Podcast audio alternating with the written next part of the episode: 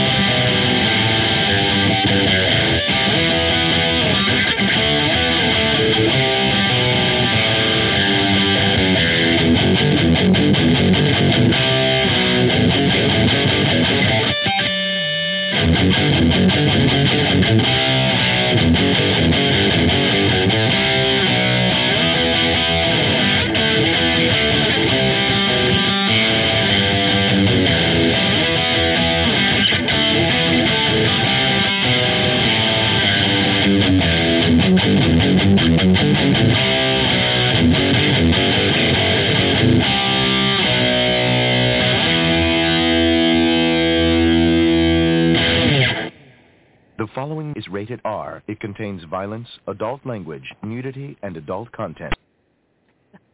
Good evening, everybody, and welcome. It's 11 p.m. Eastern Time, Wednesday, January 5th, 2022, first show of the year. And thank you for joining us for the 123rd episode of the Rock and Roll Shrink Radio Show here on Blog Talk Radio. Special thanks to our host, NDB Media. I'm Casey Shapiro, and with me tonight is Dr. Stephen Mathis, aka the Rock and Roll Shrink.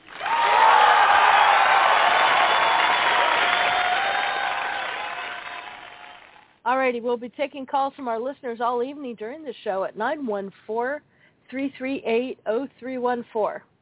You can also follow along in our live chat room on blogtalkradio.com as the show is happening. Before we begin, a couple quick disclaimers. This show does not constitute a doctor-client relationship, nor legal or medical representation of any kind. Also, the views expressed on this show are those of Dr. Mathis and Ms. Shapiro and are not an official stance on behalf of the psychological community or its peer vetting or regulatory bodies. And now a topic-relevant bit of music played by Dr. Mathis himself. Take it away, Doc.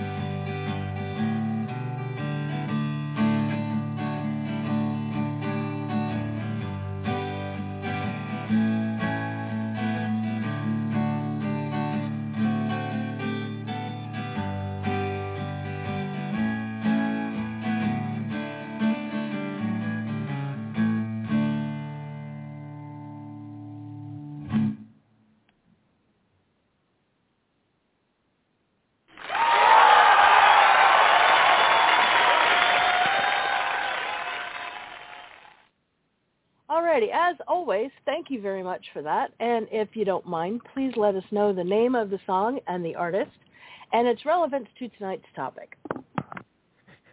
Okay. Well, you may not be thanking me for too long. okay, so that is a deep cut from an, uh, a frequently played song in his live shows off uh, Jimmy Buffett's first record, and the name of the song is "Why Don't We Get Drunk and Screw." and uh, that really is the name of the song, folks. I could not make oh, that no, stuff I'm familiar. up. Yes, I am familiar. And uh, the reason I decided to play that is we're talking, going to be talking about uh, rituals this evening of the socio-interpersonal nature, not like eeny, meeny, chili, beanie, and uh, often drinking is involved in a ritual, uh, courting rituals in bars, I, we should say. And I just thought that would be kind of a cute nod to our show tonight. Yeah, no, that's that's completely fair. All righty. So as Dr. Mathis mentioned, yeah, you're you're laughing evilly. Uh, tonight's episode is entitled "The Psychology of Social Ritual," which we will discuss in a moment. So before we begin our topic discussion, let's first go to the Rock and Roll Shrink Recalls, which is a moment of rock music trivia stories as recounted by Dr. Mathis, if you would, sir. Okay, so I thought I'd do a slightly more uplifting uh, trivia section this evening from our last one, which really would not be very difficult to do. But, you know, sometimes you got to talk about the depressing and the uplifting. So tonight for the new year, for our 123 episode, I thought I would talk about four somewhat obscure uh, acoustic guitar luthiers who are well known in the field, but not so much by the average Joe or Jolene. And part of that is because their guitars are pretty flippin' expensive, and the average Joe or Jolene can't afford them. Uh, but having said that, they make really fine instruments, and I'm aware of several of them. Uh, I've been fortunate enough to own several of them, um, mostly because they were used and turned into a music store, and I got them for a lot less than they're really worth, but I digress. So um, I'll start off, and these are not in any particular order of quality or alphabetizing. I just threw them up on the screen, and I'm going to go with it. So the first person I'm going to talk about is uh, Olson, James Olson, who makes, obviously, Olson guitars. Uh, most of you probably don't know Olson guitars. Have you ever seen a guitar with the O on the headstock? I imagine that, right? Uh, that's an Olson guitar. Uh, Olson started out uh, actually in at uh, in the Hudson River, uh, excuse me, St. Croix River in Hudson, Wisconsin. I think in 1950. I think he was born in 1950, and basically started out young at a young age taking stuff apart, mostly things like bicycles and making uh, push cars and all kinds of crazy stuff. And even though he started playing guitar at 12, uh, and he was fascinated with how guitars work, and he would take them apart and change pickups out and finishes. He never actually thought about actually making a guitar, despite the fact that when he was in junior high school shop class, he won the Future American Craftsman Award, which I thought was interesting. Um, worked on cars as he grew up, uh, kind of like, uh, you know, modified things from Chevys and uh, doing all kinds of crazy stuff. He worked out of a gas station for a while. Uh, and anyway, uh, won a lot of drag strips racing modified, D-class modified cars. He, in the early 70s, he moved to St. Paul, Minnesota, and sort of became that's when he became fascinated with making guitars. And he read about a bunch of books about uh, guitar making and that sort of thing. And so in in the uh, he set up a shop in the basement of the house he was renting and started making guitars but he had like no formal training or anything. So he wanted to just kind of uh mess around with it but eventually he met up met up with two gentlemen uh Belville and Hoffman who had recently opened up a luthier guitar making shop in Minneapolis and started kind of chatting with them and got all, you know, psyched up. So he essentially, you know, said, okay, well, eventually I'm going to make a guitar my full-time occupation as a luthier. I'm going to quit my day job and do my thing and started out as a furniture refinisher and eventually ended up uh, in the basement of his house in the late 70s, I think 77, and Olson Guitars was officially an entity and went for several uh, years, opened up a storefront in uh, St. Paul and uh, that he shared with, I think, a dulcimer maker. And several years was in there, made a bunch of guitars, and never really got anywhere very much with them. People in his church bought them, and you know, but nobody knew him, and he couldn't get any, you know, movement out of it. Um, eventually, he moved into the basement of his church, which saved him a bunch of rent money because he had this huge uh, space that he was renting, and he uh, gave he traded his services, uh, the, the service of the church basement, as a, he was doing kind of the janitor and fix it stuff. Well, as it turned out, uh, in the early 80s, uh, a guitarist, Phil Keaggy, who most of you probably have heard of, uh, who was a Christian uh, musician, happened to go into his his uh, space, and word got around, probably because of the Christian community he was working with, and the church members, some of the church members just bought his guitars, and he came in and purchased his first Olson guitar, and then commissioned Olson to, to make a bunch of other guitars. Well, then of course he performed on stage, and people saw the guitar, and they went, "Whoa!" And then in the late 80s, all of this came to the attention of an artist that most people know very, very well, James Taylor, who went into his shop in the late 80s and went, yep, we're going to be buying your guitars, and started going on tour with him in the early 90s, and the rest is history. And eventually moved from the church to uh, Circle Pines, Minnesota, and a huge property with a 3,200, I think, square foot shop near his house where he still works to this day. Uh, and he doesn't make a boatload of instruments because he does everything by hand. He's a very old school kind of guy. And a lot of very famous people play his guitars because they can afford them. and I'm certainly not slamming the guy because, I mean, if I made guitars the way he does, I'd be charging an arm and a leg for him too. But having said that, uh, a lot of top players play them. They're very much valued. And uh, I think the cheapest one I've ever seen that was a used one was like $18,000. They're typically I'm sorry, 20, what? I said the cheapest. Yeah, the, yeah. They typically go for twenty five thousand and up. oh yeah, I told you. these these ain't guitars from Sissy Missy for sissies Missy. yeah, okay. Apparently not. no, wow. no. He makes really cool guitar. He's a. I mean, I've seen interviews with him. He's a super nice guy. Just seems real laid back, not impressed with himself, which I really respect because he does make really good guitars. Uh, I actually um, my crack dealer here, uh, Ben at Righteous Guitars. oh. uh, actually, somebody turned. yeah, that's what I call him, my crack dealer. Uh, somebody turned in an Olson for them to do repair on, and I got to play it, and it, it was pretty. It was pretty amazing, uh, but uh, it was, uh, just a hair out of my price range. Uh, so I'll talk about another uh, really well known, and this one's more kind of a little more mainstream, although his guitars are not cheap. None of these people's guitars are cheap, but they're all really top, well-done guitars. Probably uh, one of the well, most well-known boutique guys uh, is Bourgeois Guitars, and they're out of uh, uh, Westbrook, Maine. Yeah, and it just so happens that Dana Bourgeois, who actually owns Bourgeois Guitars, went to school with one of my former uh, master's level supervisees' husbands, and they're from the New England area. Uh, so I thought that was kind of interesting.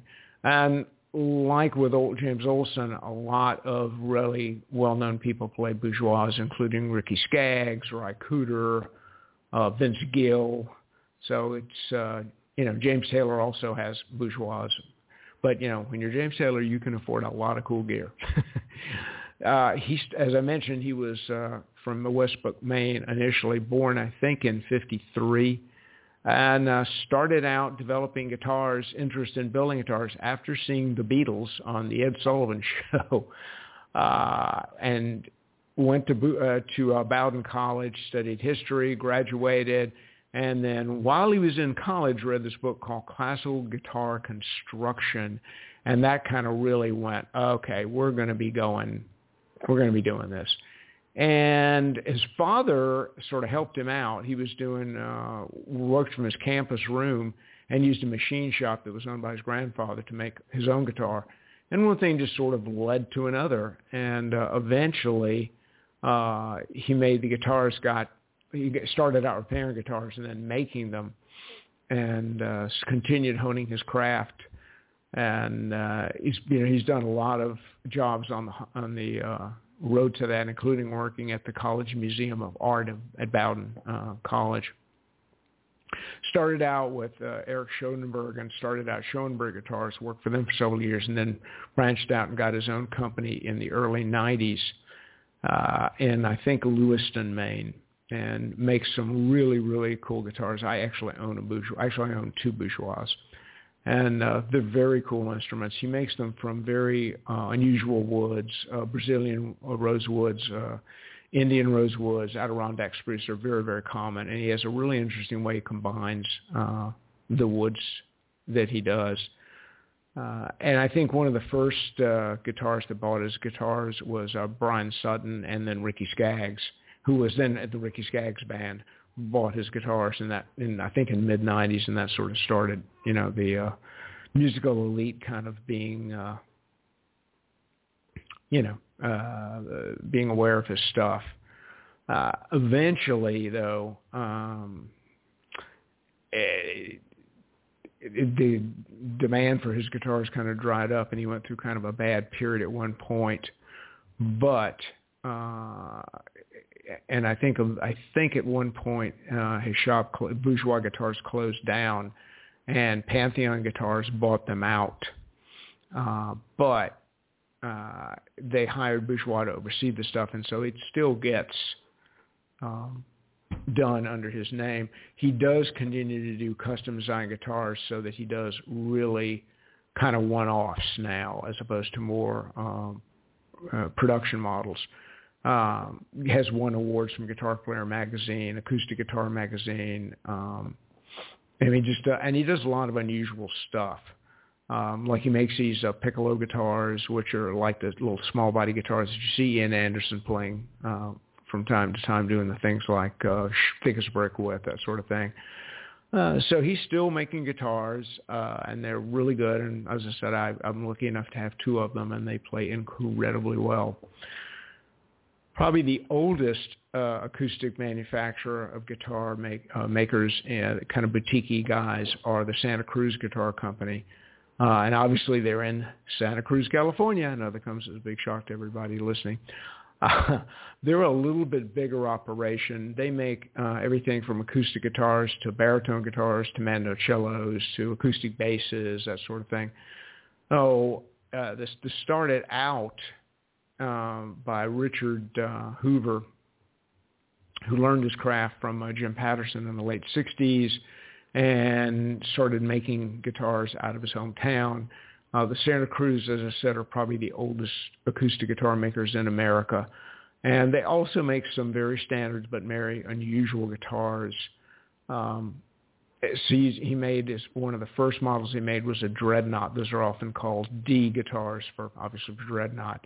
Uh, and they have a really, really good balance between treble and bass. And uh, I think the Santa, the Santa Cruz I own is a dreadnought uh, that I got uh, secondhand from a guy.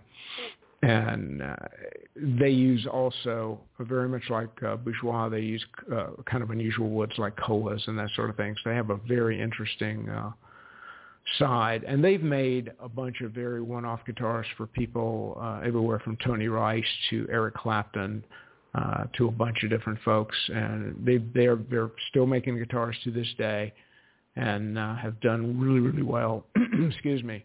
Uh, the guitars sound awesome. They play really, really well, and uh, they're just really great. They also make a lot of uh, unusual cone, uh, tone woods like uh, Cocobolo and Ziricote and that sort of thing. And uh, again, like some of the other guitar makers, they he he tends to blend the woods together in a way that really looks cool and does these interesting inlays on them that are just really really really stunning. It's interesting because when you see the Olson guitars, they're somewhat plain looking, and you think, oh, you know, and then you play them and you go, oh, it's a very different experience. Right. You see the other guitars are a lot more showy. Uh, you know, it's just it's but you know, it, it's they're all really fa- fable, uh, excuse me, fabulous guitars. But as I said, the the Santa Cruz are probably the oldest, so they're, they're sort of a lot of your guys like uh, Arlen Roth, Elvis Costello plays some, Ben Harper plays some, Robert Plant even has one, Brad Paisley, you know, that, that sort of thing. And then probably the other one that's uh, probably the third biggest uh, in terms of longest lasting, or one of the top four, uh, are manufacturers that are actually out of Staunton, Virginia, uh, Huss and Dalton. It's Stanton, by the way. oh, is it? yeah. How do you pronounce it? It is spelled. It's spelled what you think is Staunton, but it's actually someone's surname, and it's pronounced Stanton, and that's a running joke in Virginia. Oh, that's so interesting. Okay, Yep. well, thanks for that because I had no Sure. clue. Yep, oh, that's no cool. idea at all. I love this It's it's a half hour great. South of uh, Harrisonburg and JMU, where I went matriculated for my undergrad. That is so cool. Okay. Nope. Well, and it was started obviously started by two guys named Huss and Dalton. I know that comes as a surprise to everybody listening. Uh, Jeff Huss, Huss and Mark Dalton. uh, I think ninety five, and they're in the actually located in the Mennonite area uh, of Virginia, and really, yeah, and uh, they've been there since I think the late nineteen nineties. Uh, and I have one of their one-off 12-strings. They, it sounds amazing. Uh, Ooh. Yeah, it's amazing. Uh, Ben Ben actually went to their factory and picked out the wood and the whole nine things. So it's it's a one-off. It is really, really, really, really uh, amazing. I don't, I don't know how to say that. It's a great sounding guitar. Um, they use a lot of uh, interesting bracing uh, in their guitars. Uh, most of the guitars are very AAA grade wood, so they're very high end stuff. And some of the guitars are pretty showy, and some of them, like uh, you know, some of the other guitars, the Olsons, for example, are very uh, plain looking, but they just they sound amazing. And they make a very large variety of things. So they make the double O's and the triple O's and the OMs, and all of those are just uh, so the number of zeros and the OMs and the Ds and the Fs and all that kind of stuff, that really just speaks to the body, uh, the size of the body of the guitar, which has an impact on um, obviously the tone of the, of the guitar. Uh, and a lot of folks, you know, there's some very pretty famous folks who play Huss and Dalton, including Bob Weir, uh, Edie Brickell, Paul Simon, uh, Albert Lee. So all these folks have very famous folks playing their guitars, and there's a good reason for that because A, they can afford them, and B, they're awesome guitars. and finally, I want to do a nod to, as I call him, the Bigosh and Begora guitar maker, George Lowden, who's obviously in Ireland. I know that comes as a shock to everybody uh, based on my last comment. Uh, Downpatrick, to be exact.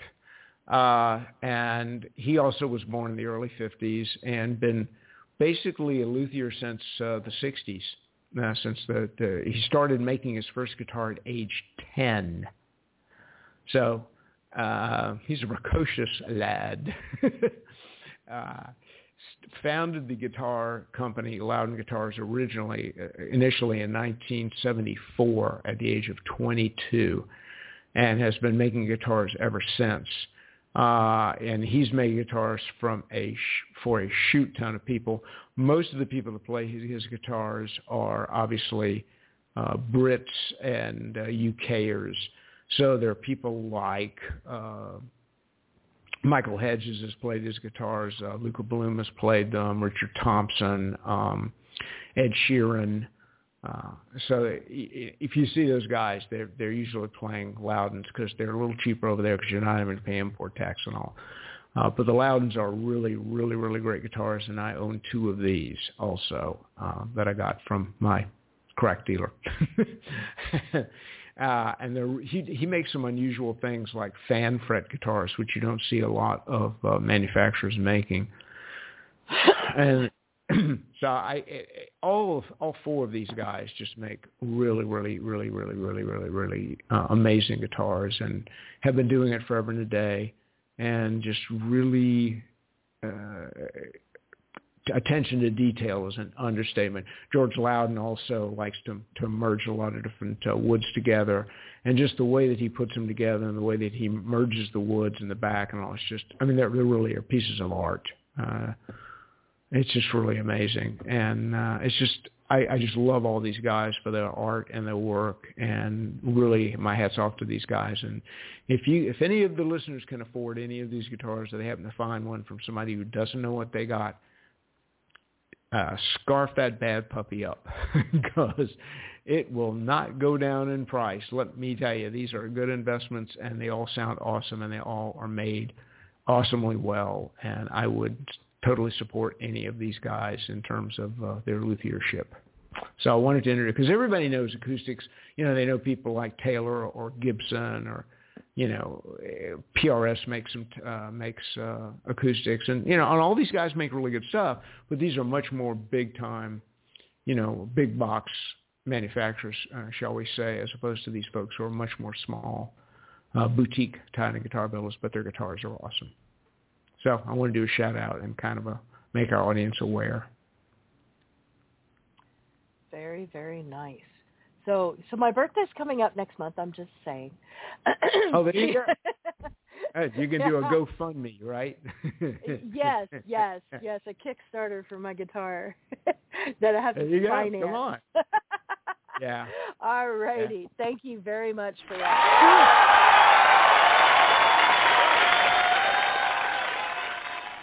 They sound really beautiful, and uh, you know, be I would love to get a chance to play one just once. That would be fun. Well, you know, if we'll, you're ever back in my area, come on, come on down. come on down. They're not moving with you, are they? All righty. Okay. So, thank you very much for that. Sure. And uh, we will take calls from our listeners and questions in the online chat room throughout the rest of the evening until around midnight. And please feel free to give us a call. The number is 914 338-0314. Okay, let's dive into the meat and potatoes. Episode 123, Games People Play, the Psychology of Social Rituals. Now, although this may differ slightly on a variety of factors, including age, location, gender, status, race, income, culture, and other influencing factors, most, if not all of us, have been enrolled in at least a few social rituals, from the coffee or cigarette break to clubs and gangs to workout buddies to business on the golf course and a wide variety of others. We like the simplicity of knowing basic things about the people around us and how we are being perceived in return. Who is our friend or enemy? Who is safe or who means us harm? Who is the proverbial, quote, one of us? It is exhausting to always be on so much guard. And the more of that we can make unnecessary through rituals, the less stressed out we are. Tonight we'd like to talk about social rituals, which is and, and why they're so ubiquitous and their role in our society and culture. So tonight we'll discuss what are rituals and what are social rituals in specific. And then what are the differences between social rituals, manners, and etiquette? And then what purpose do social rituals provide for us psychologically? And how can we use our knowledge of social ritual to navigate better socially? And before we start on that, I'm going to check in with you, Dr. Mathis, and see if there's anything that you'd like to add. I'm good, thanks. All righty, let's dive on in. It's 11:28, so we got about a half hour to chit chat. So first, what are rituals and what are social rituals in specific? So let's start by establishing that the term rituals can mean very many different things, from tribal or religious ceremonies to ritualized ceremonies such as graduation or holiday celebrations and a bunch of other stuff. And we're to, I'm going to throw a few definitions at you to, so you can kind of get a Venn diagram here. Ritual is a set of actions often thought to have symbolic value, the performance of which is usually prescribed by a religion or by the traditions of a community, by religious or political laws because of the perceived efficacy of those actions. That one's a little more specific than I think is really appropriate, but I have several here, so let's go over all of them. Next one, social practices, rituals, and festive events involve a dazzling variety of forms. Worship rites, rites of passage, birth, wedding, and funeral rituals, oaths of allegiance, traditional legal systems, traditional games and sports, kinship and ritual kinship ceremonies, like, for example, the Masons or fraternities, settlement patterns, culinary traditions, seasonal ceremonies, you know, like uh, midsummer or something like that, practices specific to men or women only, hunting, fishing, and gathering practices, and many more. They also include a wide variety of expressions and physical elements, special gestures and words, recitations, songs or dances, special clothing, processions, animal sacrifice, or special foods. Social practices, rituals, and festive events are strongly affected by the changes communities undergo in modern society because they depend so much on the broad participation of practitioners and others in the community themselves. Processes such as migration, individualization, the general introduction of formal education, the growing influence of major world religions, and other effects of globalization have a particularly marked effect on these practices. And the source for this information is unesco.org. Next, a ritual is defined by psychologists as a predefined sequence of symbolic actions often characterized by formality and repetition that lacks direct instrumental purpose. Research identifies three elements of a ritual. And this may not be a psychological definition. It's a bit more broad. First, it contains oh, it consists of behaviors that occur in fixed succession, one after another, and are typified by formality and repetition. Secondly, the behaviors have symbolic meaning. And lastly, these ritualized behaviors generally have no obvious useful purpose. Uh, I, t- I take that back. That is a little close to the psychological definition. Rituals occur surprisingly often within our everyday lives. It's believed that we form rituals based on our values. For instance, people with Christian values christen their babies as a symbol of spiritual rebirth. But rituals go further than helping us to live out our lives. They may also make us less anxious. Ritualistic practices can help to bring a degree of predictability to an uncertain future. They convince our brains of constancy and predictability as ritual buffers against uncertainty and anxiety, according to scientists. Tonight we are just focusing on social rituals. In other words, things such as the coffee break, workout or gym buddies, uh, business golfing, holidays, and many more. And I've noted a few on here, but there are a great many past this list. This is just give you a rough idea of the kinds of things we might talk about. Celebrating holidays. Um, I have specifically on the list celebrating them with coworkers. You know, you have like the office holiday party, and you often get stuck with the white elephant and the whole bit. You know, that's a ritual, and it's one that a lot of us tend to want to do and then others of us are like rolling our eyes, like, why do we have to do this?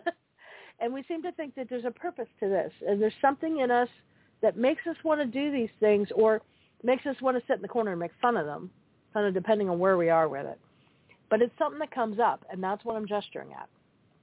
The cigarette break. You know, you have certain people that now have to go outside to do that. I'm not a big smoking person, but I'm just saying, you know, it used to be you could just go around the corner and do that together and we've had to modify that somewhat, but it is still here. Even though smoking is way more restricted, we still have that. Um, coffee break, you know, uh, go- doing business while you're golfing, all that kind of stuff. Rites of passage, tea service, you know. Tea drinkers are very different from coffee drinkers because it's um, a lot more rich. Tea is a lot more ritualized than coffee is generally in Western tea. Um, there's a lot of business. Thank the Victorians, which I do every day because I have all these accoutrements now. All right, work rituals. Uh, you know, working from home and the stigma about it. You know, that's the kind of thing. It's a ritual to have to go into your workplace, and we found out over the last two years that it really isn't as critical as a lot of Western bosses were saying. And they're finding out when they didn't have a choice that it actually can be workable at home. So our stigma on this obviously isn't about getting work done because we're getting a hell of a lot of work done you know, is that cultural? You know, is there a ritual about having your coworkers there? All all these kinds of things can be part of what we're talking about. Depends on certain circumstances. The APA definitions of ritual, and they have three, and all of them are valid, and most of them can apply to psychological situations. First, a form of compulsion involving a rigid or stereotyped act that is carried out repeatedly and is based on idiosyncratic rules that do not have a rational basis, such as having to perform a task in a certain way. Rituals may be performed to reduce distress and anxiety caused by an obsession. That definition is closest to the psychological use of the term. For example, someone with uh, OCD or possibly OCPD in certain cases. Um, that's that kind of ritual. And that's not the kind we're talking about tonight, but I want to establish that so that we don't spend too much time on it. Second one, a ceremonial act or rite, usually involving a fixed order of actions or gestures and the saying of certain prescribed words, you know, like Masonic ritual, for example. Anthropologists distinguish between several major categories of ritual, although these can overlap in practice. There's magic rituals, which involve an attempt to manipulate natural forces through symbolic, often imitative actions like pouring water on the ground to make rain, for example. Calendrical rituals, you know, like calendar, which mark the changing of the seasons and the passing of time, you know, like harvest ritual, for example. Uh, liturgical rituals, which involve the reenactment of a sacred story or myth, such as in the Christian Eucharist and many other relig- religious rituals, which is kind of funny because at the end of midnight we're going to be in Twelfth Night, aka Epiphany, which could be um, very full of rituals. Uh, uh, sorry, I lost my place. Give me just a second. Oh, rites of passage and formal procedures that have the effect of emphasizing both the importance and the impersonal quality of certain social behaviors, such as in a court of law.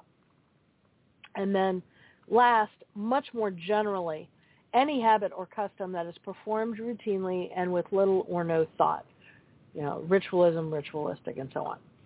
In psychology, the term refers to a repetitive systematic behavior process enacted in order to neutralize or prevent anxiety and is usually a symptom of OCD, sometimes OCPD. Uh, Dr. Mathis can correct me if I'm not quite right about that, but I'm pretty certain it does come up at times. Um, we are not speaking of that definition in the OCD or OCPD context. Psychologically, yes, but we are being much more general about ritual, the psychology of neurotypical ritual, um, not certain pathologies uh, tonight, just to establish that. And before we go too far, I'm going to check in with you, Dr. Mathis, and see if there's anything that you would like to add. Nope, I'm good. All righty, you're just leaving me out to dry. I'm, I'm teasing you. All right, section two. What are the differences between social rituals, manners, and etiquette? This is not very long, but I wanted to make sure that you guys knew because there are mannerisms that fall under one or more of the other categories, and I wanted to be really clear about the boundaries we're talking about here. So social rituals are any habit or custom that is performed routinely and with little or no thought. Sometimes the intention is bonding in some form. That is the basic understanding that we're using tonight. etiquette. Now, etiquette is an external code of conduct and a set of societal rules that act as a catalyst for positive human interactions. It governs external actions. The goal or purpose of etiquette is to make guests and other outsiders feel welcomed. Also, side note, this is why etiquette can vary quite widely between cultures, whereas manners, which I'm about to talk about, don't vary as much. They do some, but you know, things like saying you're sorry or being clean are manners and what that constitutes can differ from country to country, but the general principle is frequently honored as a form of manners. And manners are behaviors that reflect a person's internal attitude, such as civility, concern for others, celebrating and acknowledging others, like birthday, wishing to be pleasant and regret for any actions that spoil this, irrespective of precise actions. In other words, you might eat with the wrong hand or you might pick up the wrong glass or something like that. But you do generally want to be pleasant and you do generally make amends if you make a mistake, you know, in the etiquette and the execution of it. The the etiquette is the doing and the manners is how you feel about it. You know, what you're about. You know, are you about honesty and welcoming, that sort of thing. And as I mentioned, this is short. I'm only bringing it up just to get you guys clear on that tonight. So we're not talking about what napkin to put in your lap. We're not talking about you know, how to have a certain kind of party or any of that stuff. These Hmm. things are important, but these are not things we're talking about tonight. And with that, I'm going to check in with you real quick, Dr. Mathis, since you were giggling a second ago, and see if there's anything you want to add. No, actually, uh, you, did a really good job of that because I was going to say etiquette is the external behavioral manifestation of manners. That's kind of how I think of it. Yes, yes. I, I learned this when I started doing uh, tea classes because you had to coach people on that sort of thing, and I had I found Uh-huh. I had to separate it. Some people don't want all that stuff. They're just like, why can't I just slap the Lipton bag in the teacup or the coffee cup and be done? And yeah, they don't need certain parts of of the class that I came up with. Uh huh. They obviously haven't been to. Japan or never been to a uh, no. a formal uh, tea ceremony. No, they absolutely have not. And and to be fair, they're they're very different. Yeah, Japan, Japanese and Eastern tea is different than Western tea. Oh God, yeah, It- yeah, in, in the execution, but yeah, in the manners, you know, they want people to be clean and civil and take Yeah. your oh, turn oh yeah, and all that. Yeah, yeah. So that's how they're similar. Yeah. So yep, yeah. that is a great example of what I'm pointing at, just so everybody can follow along. Alrighty, so let's go to section three, and that is what purpose do social rituals provi- provide for us psychologically? So here are examples of some different things, like why do we do these things? Why are we drawn to them? What do we use them for? Um, common experiences. In other words, like if you do the same things with people you're always around, we like that familiarity. It feels safe to us. Um, also, common activities. You know, common experiences might be stuff you go through with your coworkers or people at school, maybe. Common activities might be, oh, your friends at the volleyball club or the people who read that book. You have a book club or something. You know, you have uh, common experiences with them. And people like to bond by talking about the things they are interested in that other people are interested in. Them. It validates them. Convenient companionship.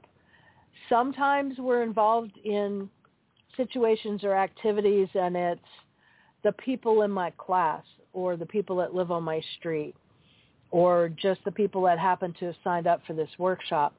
And what I mean by that is they aren't necessarily not that they're bad people, but they're just you don't really know them that well outside of y'all took the same class together. So they're hanging out with you and they're doing things together and there's bonding going on, but it's mostly because y'all signed up for the same class.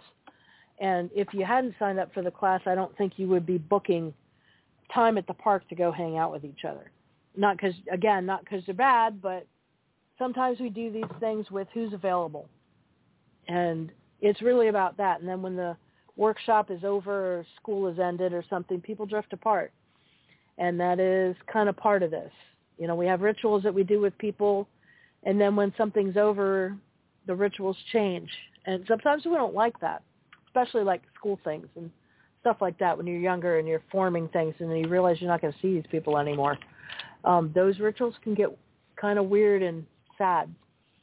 Um, let me go on with my list. Um, discretion. And, and by this, what I mean is like people who hang out with the same people down on the street corner or um, up at the 7-Eleven or the school or whatever you do. So discretion. You ever have a thing like where you talking about stuff with your homies? You know, I'm going to talk to my girlfriends at the spa or I'm going to talk to my car, you know, muscle car friends or something. That you tell them things, the secret things, the bestie things.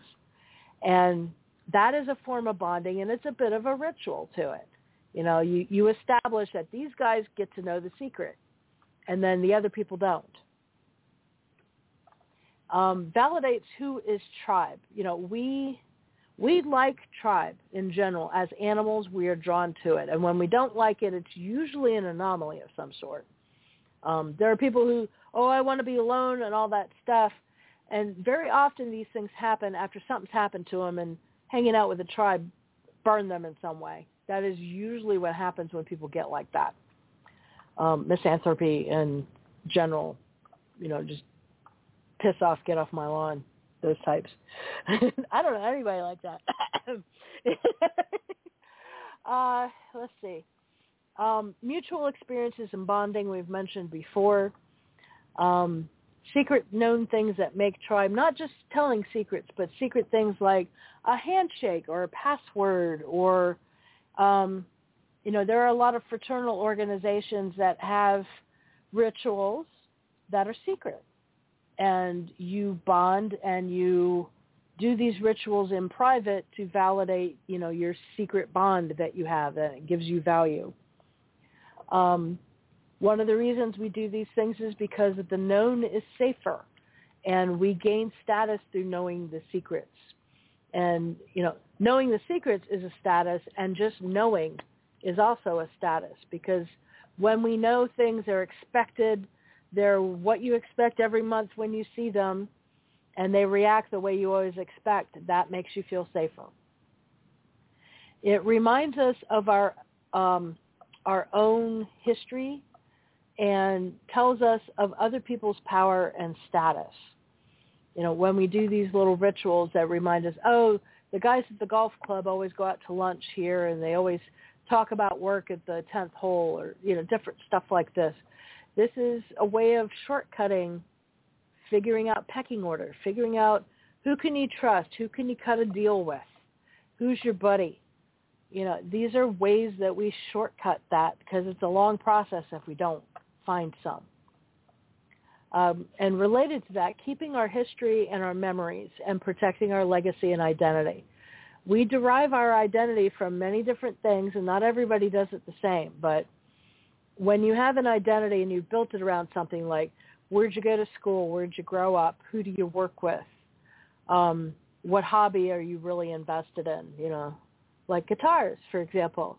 You know, um, when you have these ways of deriving your identity, it helps create tribe and it helps caretake the memories collectively. And that makes us feel like we're part of something that came before us and our pieces of it are going to keep going after we're not part of it anymore. And that's a way of being remembered and carrying on afterwards. So we value those things. And it's also a means to know and display our identity to maximize our own power on the scale. You know, if, if a group is doing something, you know, a cultural group, maybe you're going to powwow or something, or somebody's putting on a thing in an embassy or putting on a play or teaching language or any of these things. These are, you know, cultural identities. But there are lots of others, you know, gearheads. I, I like to play with American muscle cars, you know, um, bibliophiles, you know, I, I book club all the time, or the fanish people, the computer people, whatever. All of these different things are ways that people derive their identity, and the people who participate in them help keep that feeling safe and constant. You know, like it, it's always there. There've always been people interested in books, and they'll be interested in books a long time from now, and so on and so forth.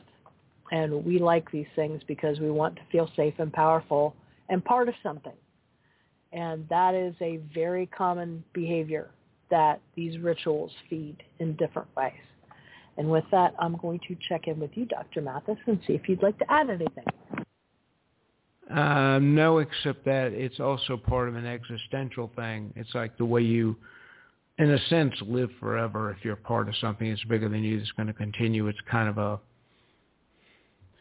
it's almost like you're uh, immortal, but you're not. It's a way to, you know, it's a way to get an, an existential identity, if you will. Yes, absolutely. All righty. So then the last part is, and, and this is also short, um, how can we use our knowledge of social ritual to navigate better socially? The main thing that we'd like you guys to do is just to be aware that we humans do this and why it matters to us. And when you're aware of this, when you can see the sausage being made in your own brain, you have more control over yourself and your reactions to various rituals. You know, there are a lot of people who can be spun up if you evoke these rituals, like doing patriotic stuff. You can really twist somebody up if you do patriotic stuff. Or even if you do it you know, if you do it seriously, you can get them one way, and if you do it in a rude or mocking way, you can really make some people angry with it. And just knowing, I'm not picking on patriotism in particular. It's just it's an easy example of what I'm gesturing at.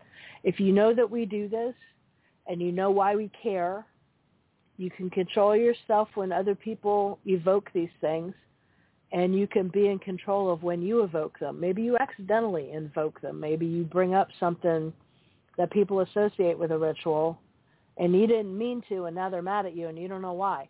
This will help you know why because you know we do this. Being able to be more honest about wanting to be part of something and why and what we expect out of it.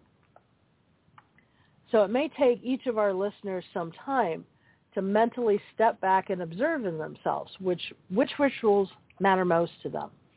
You know, are you one of these people that has to join with the the big cosmic joke? I got to have my coffee and cigarettes or whatever, you know, my coffee break or different things that people want to do. They're very universal. We bond over. So, and if you step back and figure out, like, watch yourself in your life. Which which rituals do you make sure you always do, and which ones are kind of eh, you know, if I miss it, I miss it. I don't really care. I'm not that invested. So such an exercise can be helpful to be more deliberate and proactive about which rituals you keep and which ones you discard. And it also may be helpful in dealing with others as soon as you discovered what are someone else's valued rituals, great and small. You know, it might help you to understand them better or not step in something or help them out different things. It depends on what the rituals are. And with that, I'm going to check in with you one more time, Dr. Mathis. I'm good, thanks. All righty. Um, so this actually is a conclusion of my notes, but it, it's 10 out. That's fine. We can, you know, go ahead and uh, close up the show a tiny bit early, but, you know, after we mention the other shows and things, that'll probably fill that 10 minutes. So in summary, we hope now that our listeners better understand about social rituals, why they matter to us, and how we can be sure we carry the ones we wish. We also hope you will recognize them in others should you need to navigate something about them. You know, that understanding what rituals they value is a very good way to bond with someone or at least to be able to navigate with them and be understood and be heard. So that concludes our show of the psychology of social ritual. Talking is hard. Um, and okay, I've already asked you, Dr. Mathis. I'm going to ask you again. I'm sure you didn't have like a, a grand revelation in the last minute.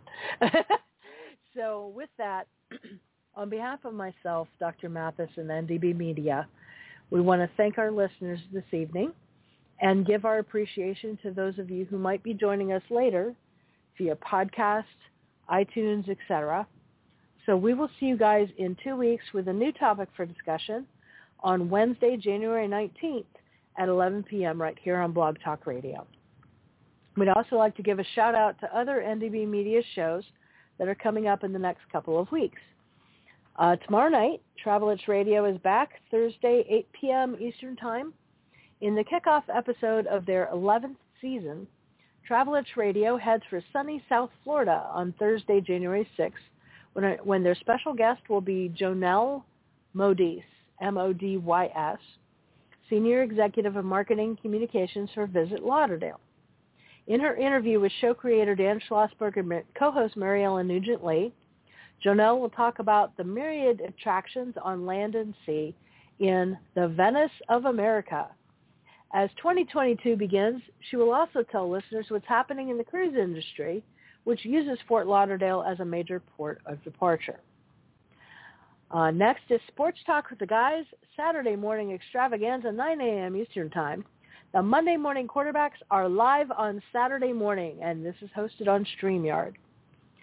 Sundays, 8.30 p.m. Eastern Time, my other show, The Walking Dead Online Viewing Party, is on hiatus until Sunday, February 20th, where The Walking Dead Classic Season 11, Part 2, so that'll be Episode 9, will air the 20th.